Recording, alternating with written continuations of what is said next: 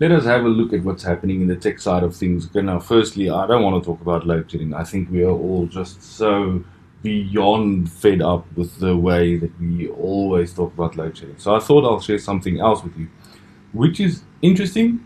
Good news, not might not be, but it's the fact that, that Ford, as uh, the company Ford, right, as motoring company Ford, let's just phrase it that way, right, has applied for a patent that will allow them to remotely access your car, which Tesla actually does uh, currently, but will remotely access your car and this is the scary part remotely control your car. So if your car has got a self driving ability, right, lane assist, those type of things, right, uh, uh, and automatic parking is also one of them. Ford can actually access it and make use of it. Now, why would they want to do that? This is the scary part. If you made use of Ford financing or a bank contact Ford and tell Ford like, listen, this guy is is uh, uh, not paying the paying his monthly fee for the car, whatever the case might be, Ford can actually lock you out of your own car, right? So uh, it's interesting. BMW as well as Mercedes is already doing it. They've got a similar patent, but Ford is the first one to say that, like, listen, if you don't pay, sorry, ne, we're taking your car, we're taking it back to the dealership, with you in it or not. You can't get in it. The moment you leave the car, the car is just going to drive itself back to the dealership. Ah, I'm thinking of this thing and I'm then thinking, can you imagine sitting in your house feeling guilty for not being able to pay the car and all of a sudden it just starts and there the car goes. or you're sitting in traffic and you just see this empty Ford driving by going back to the dealership. It's going to look like a, a, a dog that you left the gate open and it's just going out. I, I imagine that and I'm going to think, gee, that's where we're actually heading now.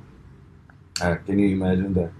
Then another thing that's uh, very interesting is OnePlus. OnePlus is obviously a cell phone developer. They, they developed the first cell phone that will make use of liquid cooling technology. Uh, so it's a, it's a concept phone, doesn't mean it's already going into mass production, but it's a liquid cooled phone. So I don't know if you know this, but processors in phones, iPads, tablets, any mobile device basically, as well as computers, uh, they would know the guys that's doing gaming and stuff. The cooler the computer runs, the faster it can process the cooler the processor runs, obviously, the faster it can process data and things like that.